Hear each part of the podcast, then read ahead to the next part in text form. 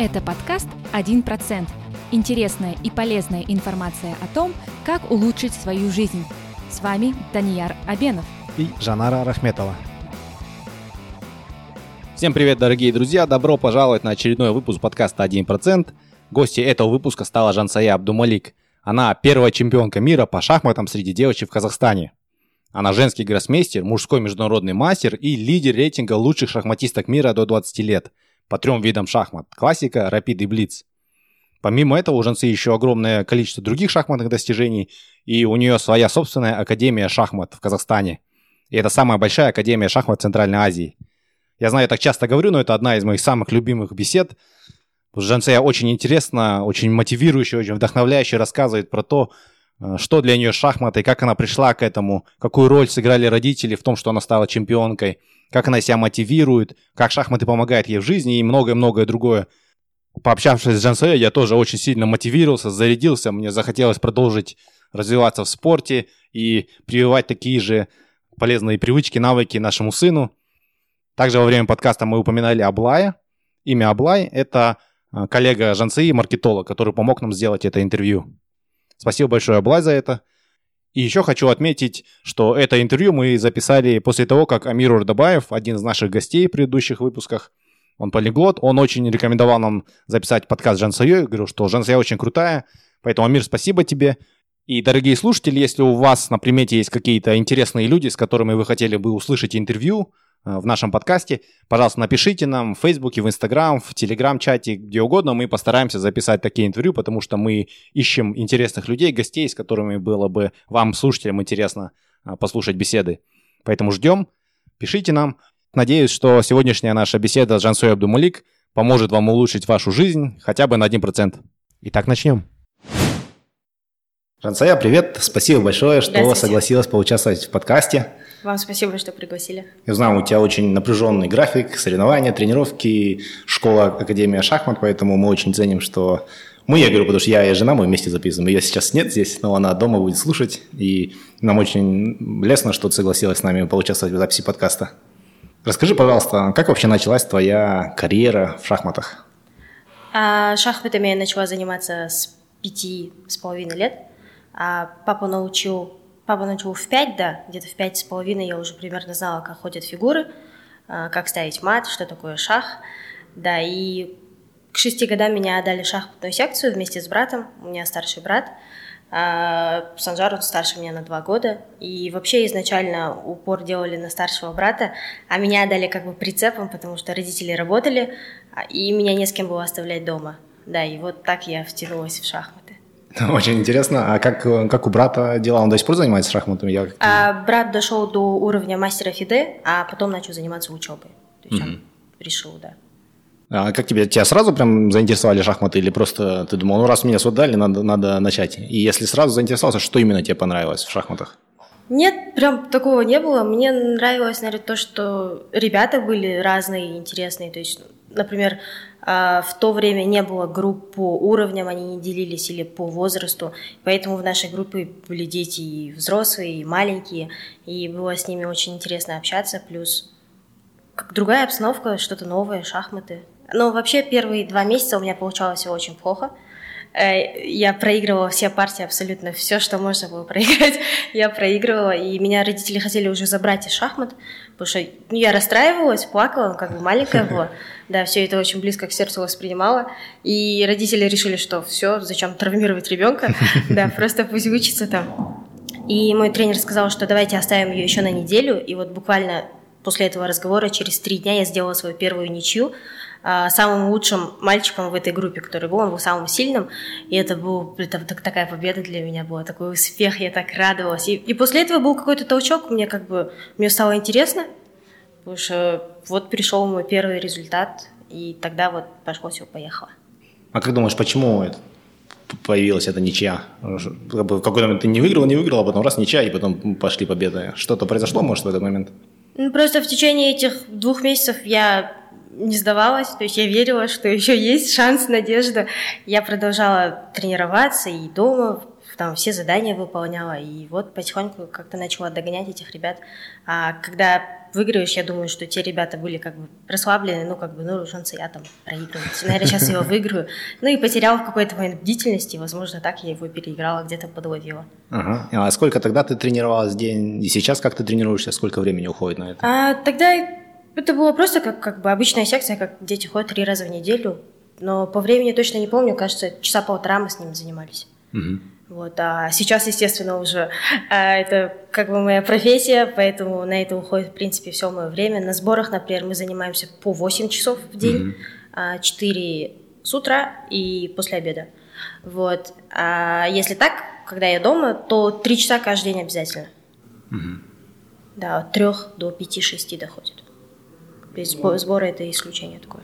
Ты начала заниматься шахматом довольно рано. Я помню себя, когда мне было лет 5-6, меня больше интересовало выйти на улицу, залезть на дерево, там, спрыгнуть. И когда мне говорили, там, делаю уроки, я не помню, чтобы я там мог прийти домой и с энтузиазмом несколько часов проводить. Я делал, чтобы, чтобы сделать, но не так, чтобы там сильно меня это интересовало. Но судя по тому, что ты добилась результатов, наверное, ты, ты тренировалась это более усердно, чем остальные. Что тебя мотивировало и как ты себя сама мотивировала вообще этим заниматься? А, меня мотивировали родители. Я сама так не пришла, не сказала родителям, все такая в 6 лет, да. Ша шахматы это вот моя жизнь, я стану чемпионкой мира и буду двигаться в этом направлении. Такого, естественно, не было, и, и никто так, я думаю, из детей на это не способен. Все-таки родители должны как-то направлять нас. И мне повезло с моими родителями, потому что они были заточены на то, чтобы сделать из меня профессиональную шахматистку. Вот. И они мне помогали, правильно ставили мотивацию, то есть за мою работу было какое-то вознаграждение, не просто так. То есть я работаю, и там где-то через пять лет результат придет. Такого не было. То есть за каждую тренировку какой-то был для меня бонус. А какой бонус? А, ну, например, во время занятий папа нас мотивировал, типа, кто быстро решит задачу, то там он нам давал за задачу 50 тенге. Mm-hmm. Ну и в то время 50 тенге, там можно было зайти в магазин, я не знаю, купить там шоколадку, там еще там попить что-то, и ты, и, ну для ребенка это круто. Да, а так на улице болтаться, ну, конечно, тоже было интересно. Все-таки я тоже ребенком была, а хотелось там в догонялки поиграть, еще во что-то. Но я была, кажется, очень разумным ребенком, да, и, в принципе, у родителей с этим проблем не было. То есть они мне говорили, что так-то, так-то, это правильно, и зато в будущем, когда ты будешь отдыхать, то эти ребята только начнут работать, но уже они не смогут восполнить этот пробел. То есть часто поработаешь, да, будет тяжело, но зато потом ты, у тебя будет все. Так и запишем. Жансая Абдумалик рекомендует детям давать деньги за победы. Нет, это по-разному. Ну вот, например, когда я ходила в эту секцию свою первую, то а, нам на турнирах девочкам давали там какие-нибудь заколки или резиночки, а мальчикам там шахматы, книжки, там машинки или еще что-то. То есть тренер, он тоже, она понимала, что просто так от детей требовать работы, то это тяжело, ну, потому что, ну, блин, шахматы это тяжело реально, как бы надо сидеть, думать, усидчивость, сконцентрированно надо сидеть. И поэтому, да, надо как-то пытаться обхитрить своих детей. А как ты, ну сейчас, наверное, тебе уже папа не дает деньги, да, как там 50 тенге за то, что ты побеждаешь? Сейчас я уже сама зарабатываю на турнирах, да. Как ты себя сейчас мотивируешь? У тебя, какая у тебя вообще мотивация, какие, какие мысли, идеи движут тобой, чтобы ты, ну, ты уже добился успеха, ты чемпионка мира, Зачем дальше продолжать Я чемпионка мира среди девочек и девушек до 20 лет. Но вот самая главная цель – это чемпионат мира среди женщин. И мне кажется, было бы обидно заниматься уже 14 лет шахматами и все бросить так. Да, не довести дело до конца, то, не знаю, я если чем-то начинаю заниматься, то я обязательно стараюсь как бы стать mm-hmm. в этом первой. И, и это, наверное, главная мотивация – Думаешь, если ты станешь чемпионкой мира среди женщин, ты, мне, что-то мне подскажет, что, наверное, на этом ты не прекратишь заниматься и появится Я, кстати, другое, я да? об этом думала. Э, одна часть женской говорит, что, наверное, все-таки мы сбавим темп и там будем заниматься еще чем-то другим, но другая говорит, что все-таки без шахмат ты не сможешь. Но это, это как у пианистов, например, когда я отдыхаю, то максимум, может, три дня протяну без шахмат потом меня начинает кушать совесть. Да, и уже потом, когда трогаешь фигуры, это прям такое наслаждение, поэтому, возможно, я уже не буду на таком уровне играть, но играть я все равно буду. А как ты морально готовишься к соревнованиям? Ну, я, я понимаю, как, как можно технически готовиться, да, это вот сборы и так далее. Как ты морально себя настраиваешь к соревнованиям? Ну, вообще, да, но, если честно, как такового настроя нет. Настрой он идет в течение твоей подготовки. То есть ты занимаешься, ты понимаешь цель, то есть для чего ты это все делаешь. И как бы это закрепляет в тебе уверенность. А, то есть, например, позанимавшись там 6 часов в день, у меня уже такая, ну как бы, я не знаю, это придает силы.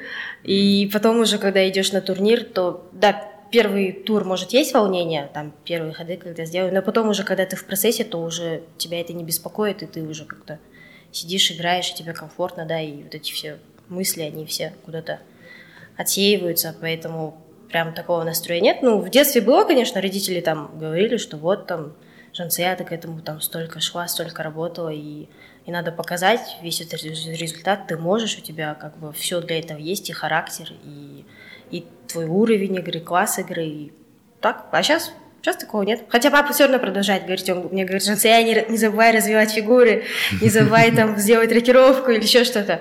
Вот, да. А сама для себя нет, сама я просто себе говорю, что все, Жансея, пора показывать класс, угу. да, и все, и садишься за доску и делаешь свое дело. Ну, если тренироваться каждый день по несколько часов в день, то уже, наверное, есть такая уверенность в своих силах, да? Это не так, что там ну, меньше отдается, наверное, на удачу, а когда ты знаешь, что ты, в принципе, приложил усилия, сделал работу необходимую для этого, там, определенное количество тренировок и так далее.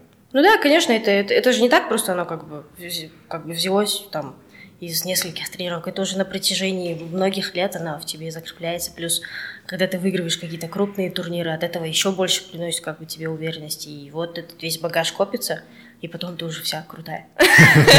Да, тебе ничего не страшно. Неважно, там, кто бы там перед тобой не сидел, там, мужчина там 40 плюс, я не знаю, или там с бородой, или там двухметровый, тебя уже это абсолютно не волнует. Ты просто садишься и, и все. А как думаешь, какие, какие качества необходимые для того, чтобы стать чемпионом мира? Потому что много людей, детей, взрослых занимаются шахматами, но чемпионом мира становятся единицы. Как думаешь, вот на твоем опыте что отличает чемпионов мира от там, вторых мест, третьих мест, четвертых мест? Дисциплина, наверное. Потому что это работа кропотливая, и она на большой, естественно, срок, как в любом другом, в принципе, виде спорта. И все время держать себя вот в ежовых рукавицах, а, да, не отвлекаться на какие-то там соблазны, не знаю, там вот так же просто даже пойти погулять, да. Некоторые родители смотрят на своих детей, и я думаю, что они такие, блин, поработал, ладно, пусть пойдет погуляет. Но и ребенок расслабляется, он как бы выбивается из этого ритма, и это неправильно.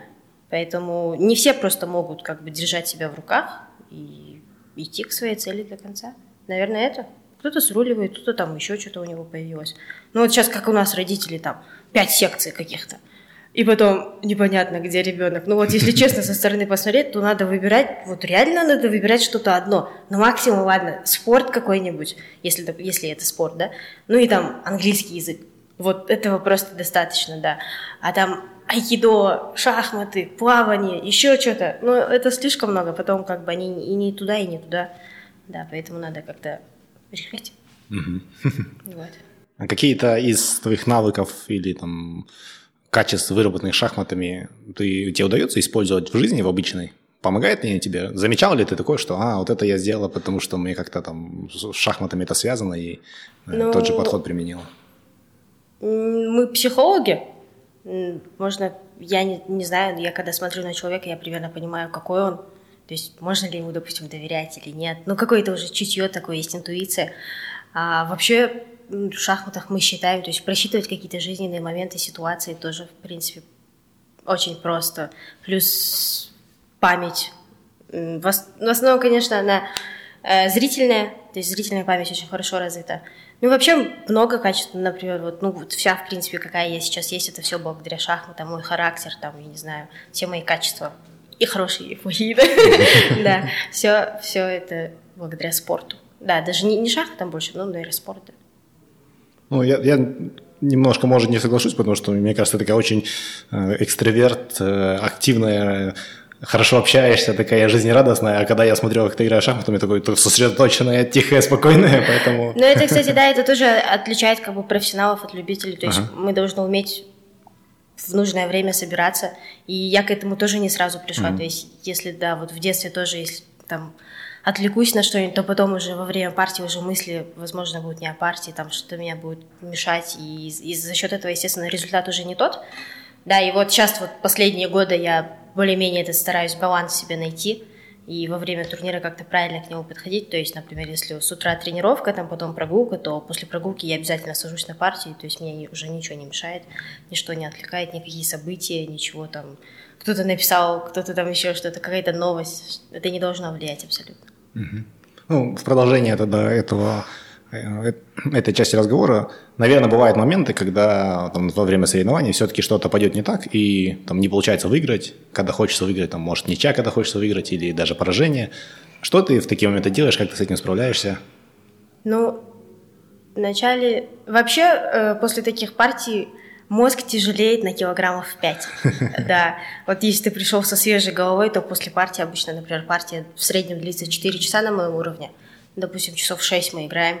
И, и самое обидное, когда ты все держишь под контролем, и там на последних там, минутах, я не знаю, там уже у вас цейтнот, да, ты потеряла в какой-то момент концентрации, и какой-то ход упустила, и то есть и все, что вот ты делала пять с половиной часов, ты работала, это просто в один ход куда-то, mm-hmm. да, и не в ту сторону. Естественно, это очень обидно, и ты начинаешь себя кушать изнутри, хотя я стараюсь этого не делать, но просто я не могу ничего с этим поделать, потому что, ну да, обидно, я себя ругаю за то, что я где-то расслабилась, где-то недооценила или, э, наоборот, переоценила свои силы, да.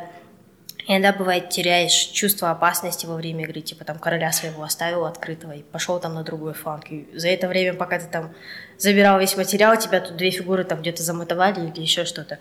Да, такие проколы бывают. И расслабляюсь, ну, первые часа полтора не получается расслабиться. Да, ты все равно об этом думаешь.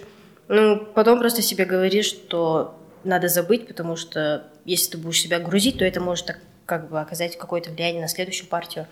Да, и поэтому надо как-то встряхнуться, можно куда-то пойти погулять, там, пообщаться с друзьями, куда-то выйти, например, если это турниры, где... Ну, часто мы друзей видим в одних турнирах, играемся. Вот. Да, надо просто прогуляться, пойти расслабиться, музыку послушать. Вот. Накручивать себя нехорошо. Я, я так делала, да, поэтому я знаю, что, что нехорошо, да, и от этого надо избавляться. Но просто иногда, вот, честно говорю, вот, вот ты играешь прям и хочешь выиграть соперника, и делаешь все для этого, а потом раз, и что-то зевнуло или еще что-то, и это просто, это...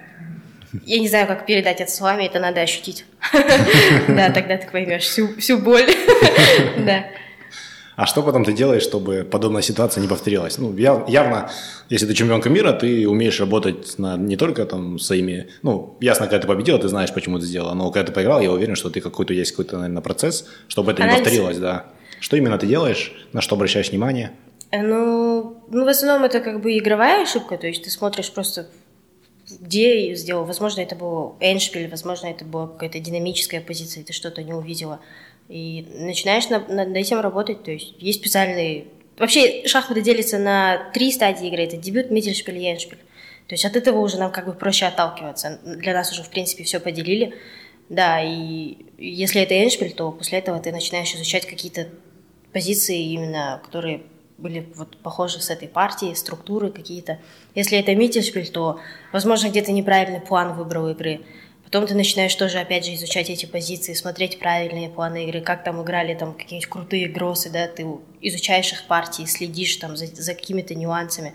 Ну и вот как-то так по чуть-чуть, по чуть-чуть стараешься себя в следующей партии уже как-то исправить.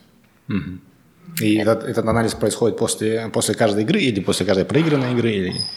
А, вообще Желательно после партии как бы себя не грузить, то есть этим, и не, не пытаться там ковыряться, потому что все-таки турнир он еще идет. И вообще вся основная работа, она идет уже после турнира, mm-hmm. после того, как ты уже все закончила, да, тебя уже ничто не беспокоит.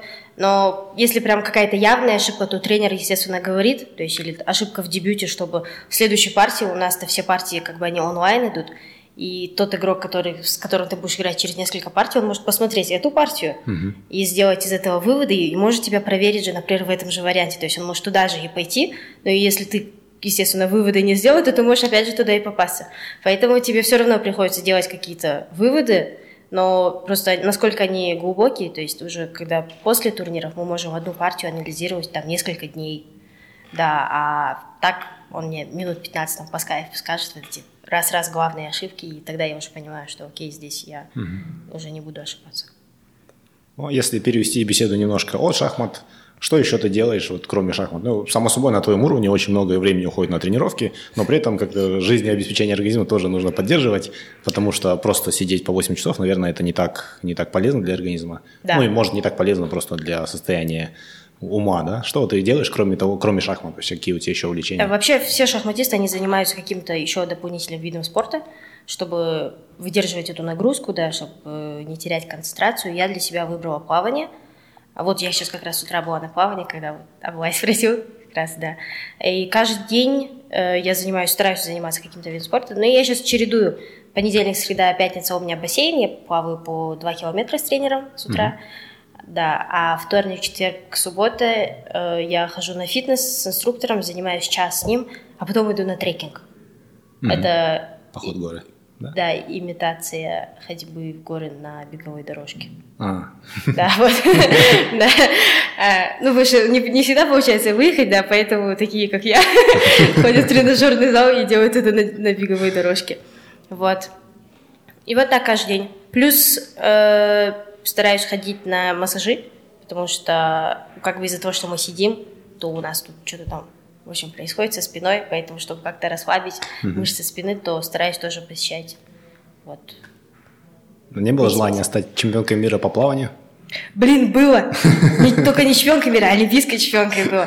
А в 2010 году, в конце года, я уехала в Сингапур заниматься в Сингапурской шахматной академии, меня туда пригласили. Ага. И там я жила полтора года с мамой. В Казахстан не возвращалась, не приезжала в этот период.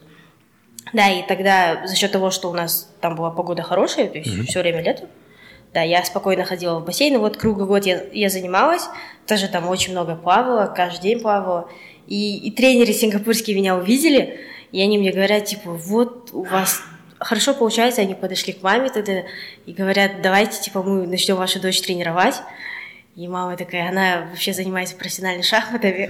Да, плаванием она занимается просто для того, чтобы поддерживать физическую форму. Они такие, блин, типа, вот у нас тут турниры там всякие проходят. Можно было, типа, вашу дочь взять и тоже отдать. И, и тогда я начала тоже об этом задумываться. Типа, может, я быстрее стану олимпийской чемпионкой да, а, чем чемпионкой мира по шахматам. Но как-то все равно совмещать и то, и то было бы тяжело.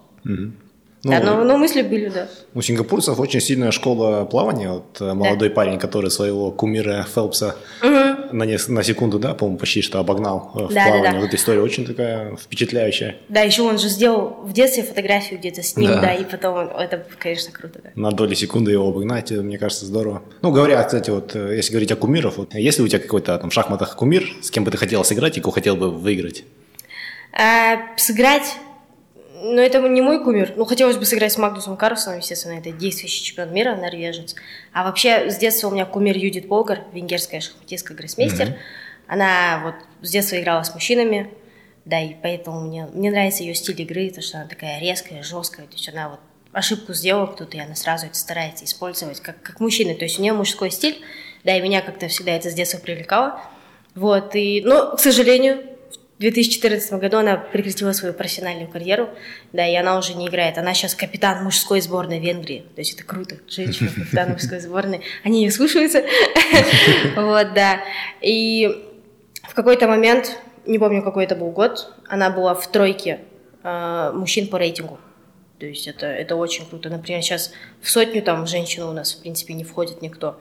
Да, а тут она в тройке. И хотелось бы побить ее рекорд. У нее рекорд, если не ошибаюсь, 2739. Вот. Да, я буду стараться. Ну, я думаю, получится. Дисциплина есть, настрой есть, все есть. Кстати, вот говоря о Юдит Полгар, у нас один из первых выпусков был на основе книги «Код таланта», талант-код Даниэл Койл написал, и он там говорит о том, что врожденного таланта нет, все достигается за счет работы, труд- трудолюбия и тренировок. И один из примеров, который он проводил, это вот сес- сестры Полгар, потому что их было три сестры, и они все, Да. в принципе, довольно успешно выступали. Поэтому для тех наших слушателей, кто этот выпуск не послушал и хочет узнать более, больше подробностей, можете, можете вернуться в историю и послушать.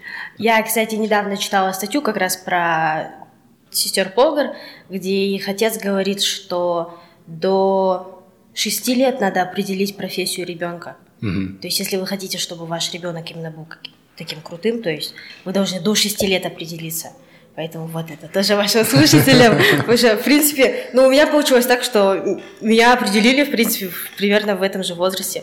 Да, и покер тоже всех определили, поэтому и они крутые. Ну, я движусь да, вперед.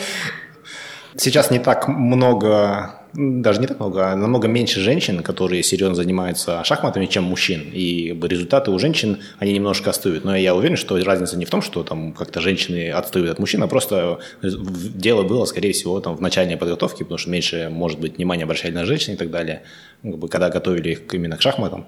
Вот по твоему мнению, как девушка-шахматист, что можно сделать для того, чтобы больше женщин начало заниматься шахматами, достигать результатов, какие, какие нужно, как нужно изменить, может, наше общее социальное мышление, или какие нужно подготовить, какую материальную базу и так далее, для того, чтобы больше девушек занималось шахматами, и уже более, больше женщин конкурировало с мужчиной, побеждала их, и занимала первые места не только в тройке, но даже, может быть, первыми становились.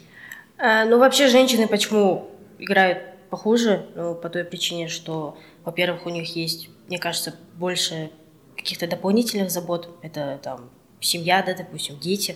И, естественно, в этот период она как бы отключается, и уровень резко падает. Например, я по себе знаю, что если я даже неделю без шахмат буду, там, ни, ни одного дня не прикоснусь, то потом, чтобы вернуться в эту форму, и чтобы мозг также продолжал как бы работать, да, то надо на это потратить как минимум месяц.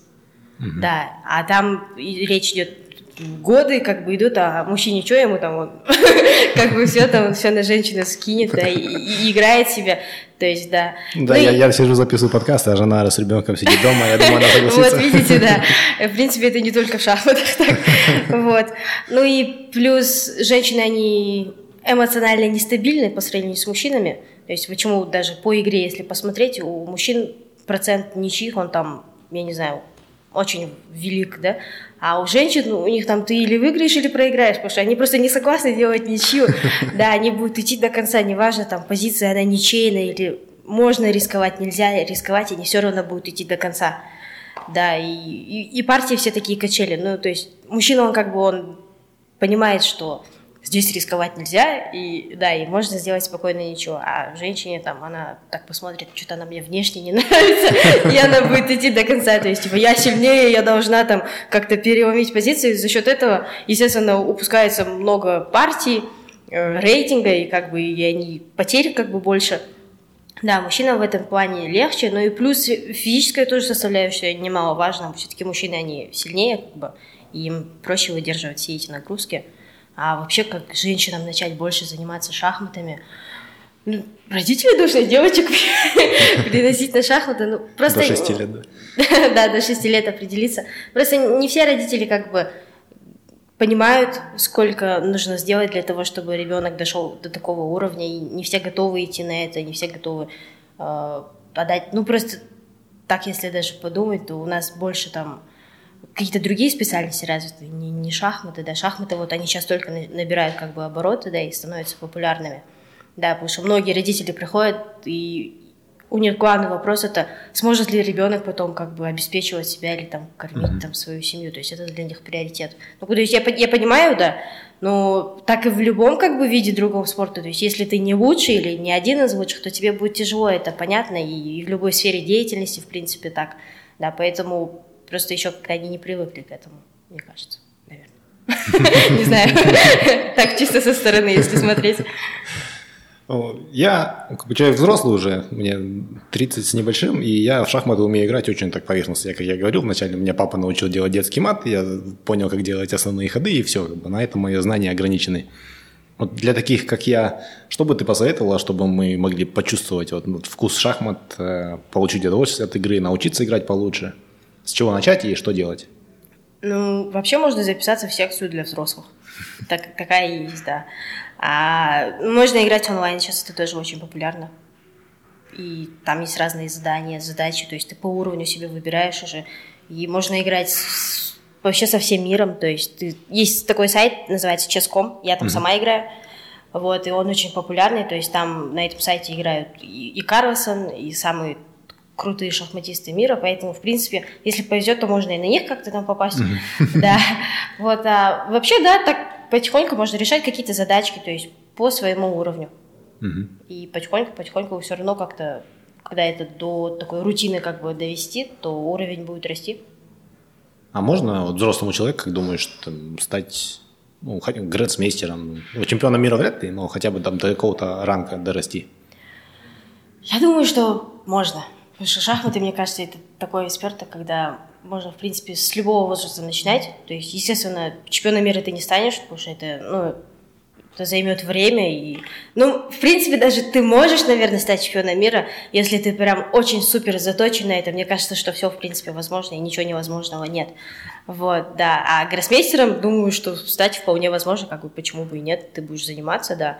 А, если ты, естественно, уделяешь этому достаточно времени, не так, что три раза в неделю ходить в группу и жди результата. Такого, конечно, не будет. Надо будет ежедневно. И это и не только шахматы, как я уже говорила, что и физическая составляющая тоже очень важна. Поэтому это вообще шахматы это тяжелый вид спорта. Да. Но вообще все возможно. Тяжело, но можно, можно. Да. Ну, везде тяжело, нигде нет легких путей. Если ты хочешь быть профессионалом и на высоком уровне. А если в шахматах элемент везения?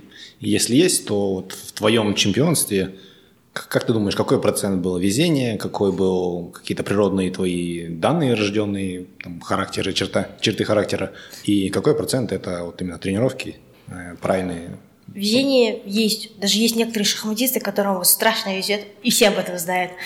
Да, с ними надо играть очень аккуратно. А, например, у меня, у меня если честно, везения, в принципе, как такового прям явного не было. То есть, ну, бывало, да, соперники там уставали, там, после там, пяти часов какие-то ошибки совершали, но, в принципе, я не могу назвать это везением. То есть мы боролись, и в этой борьбе соперник совершил ошибку. И да, если сейчас вспомнить все мои чемпионаты мира, то приходилось и зубами там, и, в общем, всем вырывать эту победу, каждое очко. Вот, вот серьезно, вот как с детства помню, и помню ребят, которым, как мне казалось, это доставалось гораздо проще. Я не могла понять, почему, ну, типа, типа я так работаю, да, и потом это с трудом прям вот приходилось там чуть ли не каждую партию, даже вот в раннем там возрасте, там до 8 лет играли. У меня все партии по 5 часов длились. Да, и такая была прям жесткая борьба. Ну, вот на первом чемпионате мира одна партия была, да, где у меня стояла позиция хуже. Это был где-то восьмой тур. Мой второй чемпионат мира, да, мне тогда было 8 лет, во Вьетнаме играли. Я играла с шахматисткой из Америки. Да, и тогда я похуже получила позицию, причем похуже такую, без, без каких-то контр-шансов, как мне тогда казалось. Да, осталось еще без качества – вот, и тогда я, я, я тогда лидировала. Вот, мы и как бы шли мы, получается, я лидировала вроде, они там где-то хвостом за мной шли. Да, и эта партия была очень важная, потому что уже последние туры, как бы уже все решается. Да, я помню, я тогда сидела, уже практически весь зал был пуст, и мы вот последние остались. Я думала, блин, Жансая, ты столько готовилась, ну нельзя же так взять и просто отдать партию.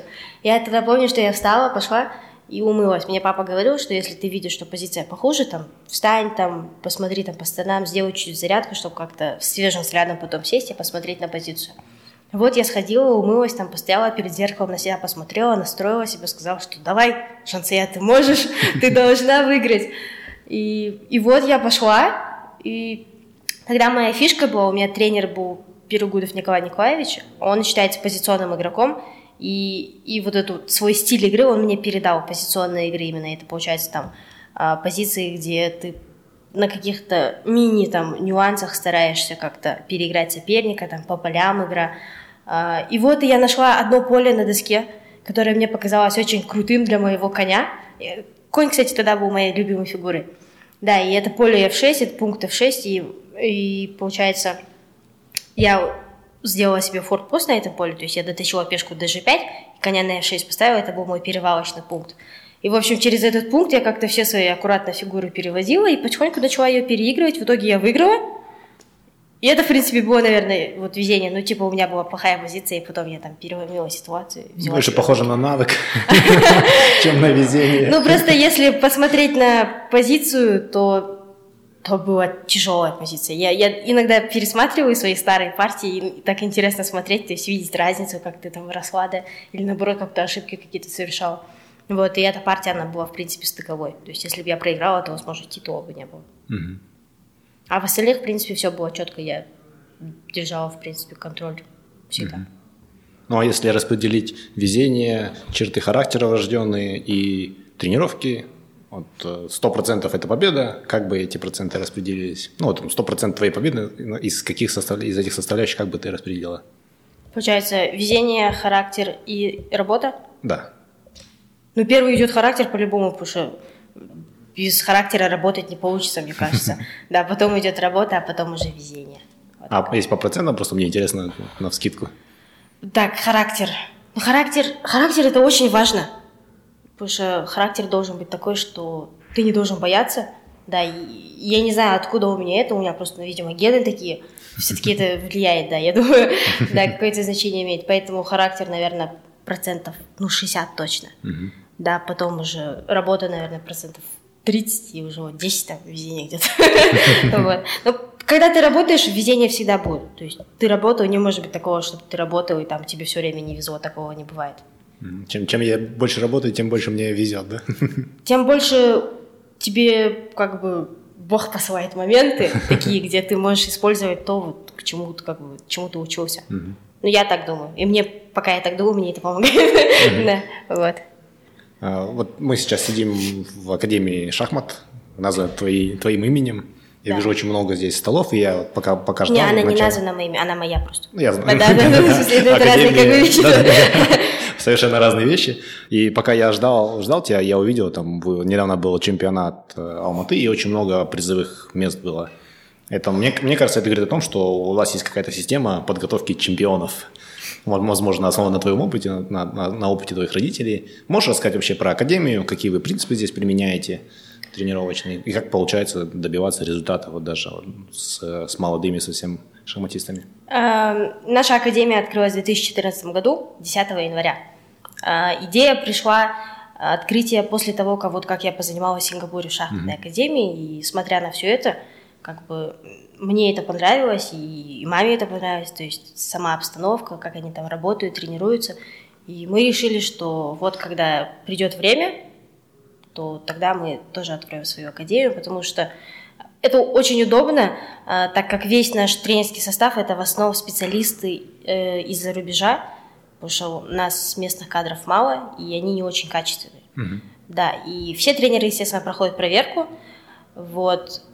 И удобно то, что детям не приходится и родителям не приходится тратить деньги и время, потому что у них есть все в Казахстане. Например, в моем возрасте у меня этого не было, и родителям приходилось, ну, как бы, в долг брать деньги, да, чтобы меня куда-то вывозить, там, за тренировки платить, а это очень не, дешево, не дешевый вид спорта, как бы, и занятия они тоже стоят очень немало.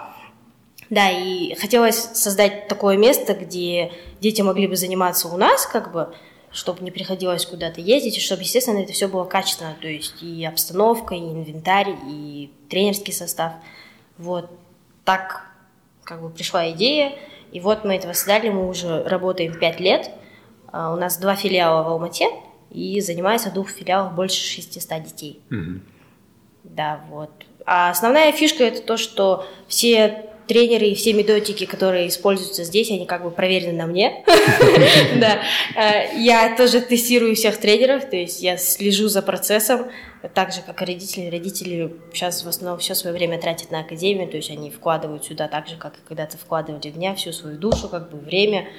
Вот, и тщательно подходим ко всему, ко всей работе, следим за тем, что тренеры показывают детям, то есть следим за ростом детей, если у кого-то какой-то застой, то стараемся как-то их отправить к какому-то другому, может, тренеру, как-то их поменять местами, потому что бывает, тренер тебя доводит до какого-то определенного, ну, определенного уровня, и потом уже тебе не может дать большего, и тогда в этот момент тебе надо переводить его к другому тренеру. То есть за этим тоже надо следить, mm-hmm. да, и за всем этим, чтобы следить, все-таки 600 детей – это немало, да, и вот мы стараемся и в планах открывать академии по Казахстану, потому что очень много людей как бы просят. Шахматы сейчас очень популярны, и даже если вы не собираетесь стать профессиональным шахматистом, то они очень развивают много навыков полезных. Да, и вот сейчас, кстати, новый филиал будем открывать. Наверное, может, до конца года откроется еще один филиал. Угу. Аблай там говорил, что самая большая в Центральной Азии. Я думал... Да, самая большая в Центральной Азии. Как-то, блин, не знаю, неудобно, что ли, говорить. Ну, вообще очень круто, я вот даже сама со стороны прихожу, когда смотрю, по сравнению, сравнить с тем, вот, где я тренировалась, да, и какие у меня были тренеры ну, на начальном уровне, то это не сравнится с тем, что есть у нас сейчас в Казахстане. То есть у этих детей и смотреть на все это, это как-то очень так греет душу, mm-hmm. да, потому что это огромный труд, и, и да, мы к этому долго шли, и я рада, что вот у нас получается. Все. Я, кстати, иногда заменяю наших тренеров и детям даю какие-то мастер-классы, да, какие-то советы. То есть они меня здесь очень часто видят, я сама здесь занимаюсь с нашими же специалистами, которые преподают детям. Вот, и, в принципе, когда, мне кажется, дети все это видят, то им как-то еще больше хочется заниматься. Да, мы можем с ними просто пообщаться там в коридоре, там где-то увидеть друг друга, там что-то спросить. Да, я интересуюсь тем, как у них проходят там тренировки, что им нравится, что не нравится, они со мной этим делятся. Ну, у нас такие очень теплые дружеские отношения, и, не знаю, круто. Хм. Мне, мне тоже классно отвлекаться от моих вот профессиональных каких-то там супер турниров, тренировок. Я сюда прихожу, детки окружают, так классно, можно прийти там пообниматься. Да, вот, поэтому здорово. Отлично, да. Сейчас хотелось бы задать тебе серию наших стандартных быстрых вопросов. Но твои ответы не обязательно должны быть стандартными или быстрыми. Ага. Какую книгу ты чаще всего рекомендовала или дарила другим людям? Книги я редко дарю, потому что, потому что, наверное, понимаю, что человек может ее не прочитает, не знаю. Вот.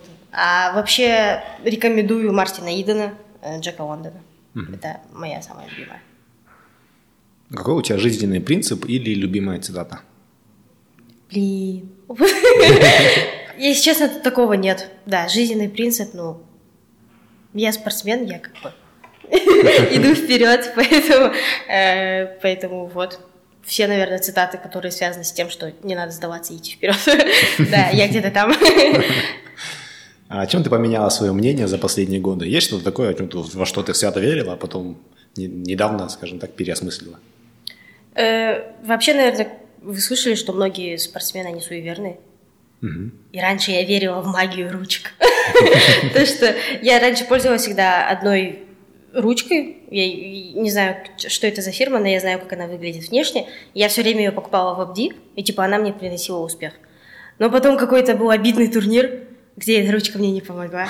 И тогда до меня дошло, что я дело не в ручке, дело в тебе. И теперь мне все равно, чем писать. вот, в общем, я стараюсь как-то от этого отходить. Или некоторые шахматисты думают, что если ты будешь играть в одной одежде и ты выигрываешь, то лучше ее не менять. Но это как-то, я не знаю. да. У меня, кстати, раньше был счастливый сарафан.